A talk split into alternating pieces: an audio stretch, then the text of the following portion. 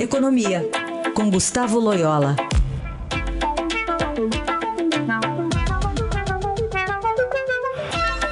Assunto de hoje, as perspectivas do mercado para inflação, juros, enfim, para a economia. Loyola, bom dia.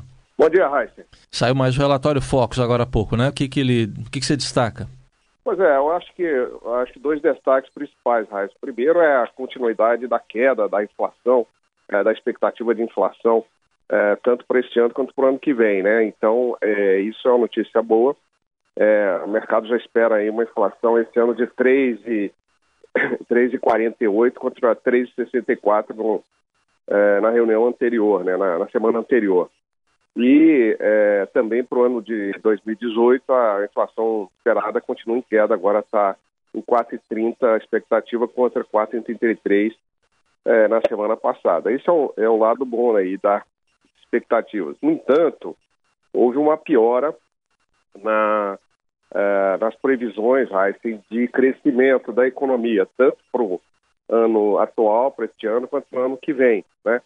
Isso função direta aí da crise política, né? Então, as expectativas realmente é, caíram, é, principalmente eu destaco a do ano que vem, estava em dois vírgula vinte, agora está em, é, em, em, caiu abaixo disso, está em dois vírgula dezoito e também esse ano uma pequena queda para zero vírgula trinta e nove.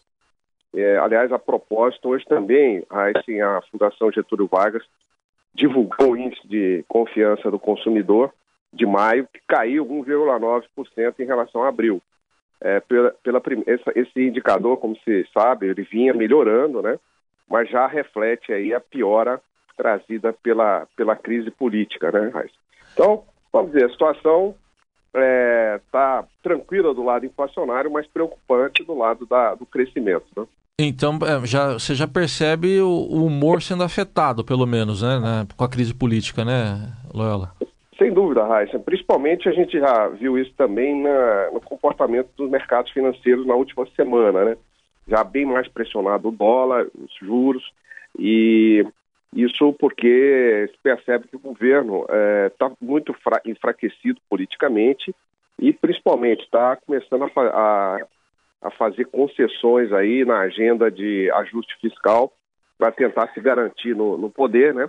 Que pode comprometer aí é, a política econômica. E houve, houve também aquele episódio da derrota na Comissão de Assuntos Sociais da reforma, da proposta de reforma trabalhista. Isso também foi um, um sinal muito, muito ruim aí pro, pro, pro mercado, né? Muito bem, essa análise de Gustavo Loyola, que fala de economia segundas e quartas aqui na nossa programação. Obrigado, até quarta, Loyola. Até quarta.